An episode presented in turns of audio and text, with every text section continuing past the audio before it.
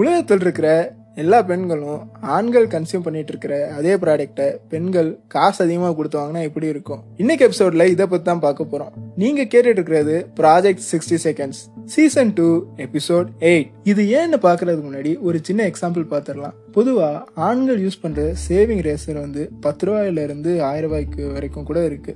அதே பெண்கள் யூஸ் பண்ற சேவிங் ரேசர் நூறு மேலே மேலதான் எப்பயுமே இருக்கு. அதுவும் பிங்க் கலர்ல இருக்கிற சேவிங் ரேசர் முந்நூறு ரூபாய்க்கு தான் இருக்கு. போய் செக் பண்ணி பாருங்க முந்நூறு ரூபாய்க்கு இருக்கும். இருநூத்தம்பது ரூபாயில இருந்து மேலே ரூபாய்க்கு இருக்கும். இதை வந்து அவங்க பிங்க் டேக்ஸ் அப்படின்னு சொல்றாங்க. இந்த பிங்க் டேக்ஸ் சேவிங் ரேசர்ஸ்க்கு மட்டும்தான் இருக்கா அப்படின்னு கேட்டீங்கன்னா பெண்கள் யூஸ் பண்ற மேக்சிமம் ப்ராடக்ட்ல இந்த பிங்க் டேக்ஸ் இருக்கு. கலருக்கெல்லாம் டேக்ஸாக எஸ் இங்கே பிரச்சனை எங்கே தொடங்குதுன்னா நம்மள்கிட்ட இருந்து தான் தொடங்குது. ஒரு அட்வர்டைசிங் கம்பெனி என்ன பண்ணும்னா ஒரு விஷயத்த வந்து ட்ரெண்டில் இருக்குது அப்படின்னு சொல்லி ஃபேக்காக நம்ம மண்டைக்குள்ளே ஏற்றோம் அதுக்கப்புறம் இது இருந்தால் தான் கெத்து அப்படின்னு சொல்லி அந்த விஷயத்த தூண்டி விட்டுரும். இதே மாதிரி தான் பிங்க்னா வந்து ஒரு அழகான கலர் க்யூட்டான கலர் அப்படின்னு சொல்லி இந்த அட்வர்டைசிங் கம்பெனிஸ்லாம் பல ஜென்ரேஷனாக நம்ம மைண்டுக்குள்ளே ஊட்டி விட்டுறாங்க. இதை மறக்காமல் தாங்கி பிடிக்க படங்கள்லையும் ஃபீமேல் லீட்ஸை பிங்க் கலர் ட்ரெஸ்ல போர்ட்ரேட் பண்ணிடுவாங்க கம்பெனிஸ்க்கும் சினிமாஸ்க்கும் காசுக்கு மேல காசு தான் ஆனா காணா போனது யார் காசு அப்படின்னு கேட்டீங்கன்னா நம்ம காசு தான் ஹேஷ்டாக் பிளாக்ஸ் லைஃப் மேட்டர் அப்படின்னு சொல்லி போஸ்ட் போடுற ஆள நீங்க பிங்க் கலர் டேக்ஸ் அதாவது கலரை வந்து செக்ரிகேட் பண்றவனையும் கேள்வி கேட்டுதான் இருக்கணும்